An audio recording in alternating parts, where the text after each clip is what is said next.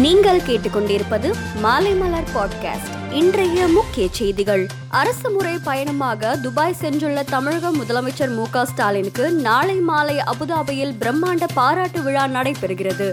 இதற்காக இன்று மாலை அவர் அபுதாபி செல்கிறார்.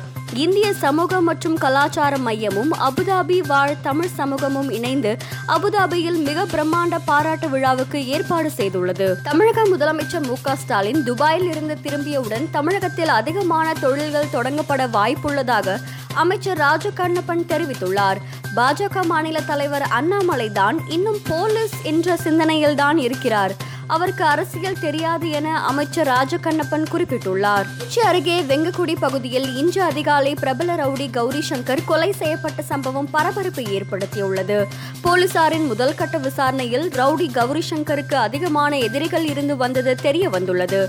அவரின் நெருங்கிய நண்பர்கள் யார் யார் என்பது குறித்தும் போலீசார் தீவிரமாக விசாரணை செய்து வருகின்றனர். திருப்பூரில் இந்த ஆண்டு ஐபிஎல் கிரிக்கெட் டி ஷர்ட்டுகள் விற்பனை அதிகரித்துள்ளதால் உற்பத்தியாளர்கள் மகிழ்ச்சி அடைந்துள்ளனர் கொரோனா காரணமாக பார்வையாளர்கள் அனுமதிக்கப்படாததால் கடந்த இரண்டு ஆண்டுகளாக ஐபிஎல் கிரிக்கெட் டி ஷர்ட்டுகள் விற்பனை ஆகாமல் தேங்கின. இந்தியாவில் இரண்டு ஆண்டுகளுக்கு பிறகு சர்வதேச விமான சேவை இன்று முதல் மீண்டும் தொடங்கியது.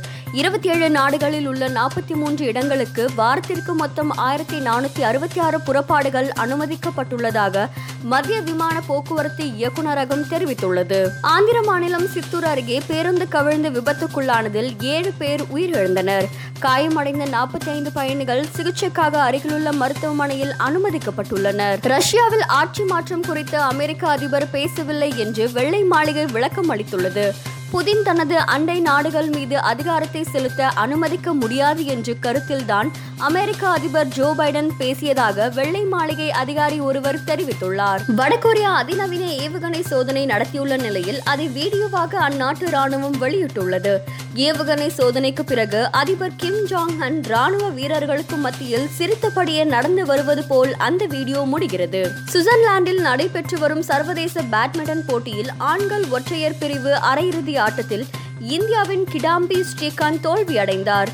பாசெல் நகரில் நடைபெற்ற இந்த போட்டியில் இந்தோனேஷியா வீரர் ஜோஹன்தான் கிறிஸ்டி பதினெட்டுக்கு இருபத்தி ஒன்று இருபத்தி ஒன்றுக்கு ஏழு இருபத்தி ஒன்றுக்கு பதிமூன்று என்ற செட் கணக்கில் வெற்றி பெற்று இறுதிப் போட்டிக்குள் நுழைந்தார். தமிழகத்தை சேர்ந்த முன்னாள் சர்வதேச கிரிக்கெட் வீரர் பத்ரிநாத் ஆன்லைன் மூலம் இளம் வீரர்களின் திறமையை கண்டறிந்து அவர்களுக்கு இலவசமாக பயிற்சி அளித்து வருகிறார்.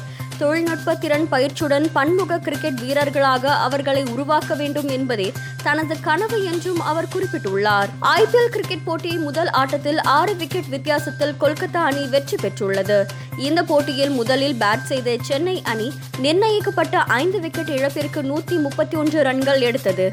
பின்னர் விளையாடிய கொல்கத்தா அணி நான்கு விக்கெட்டுகளை மட்டும் இழந்து நூத்தி முப்பத்தி மூன்று ரன்கள் எடுத்து வெற்றி பெற்றுள்ளது. மேலும் செய்திகளுக்கு மாலை மலர் டாட் காமை பாருங்கள்.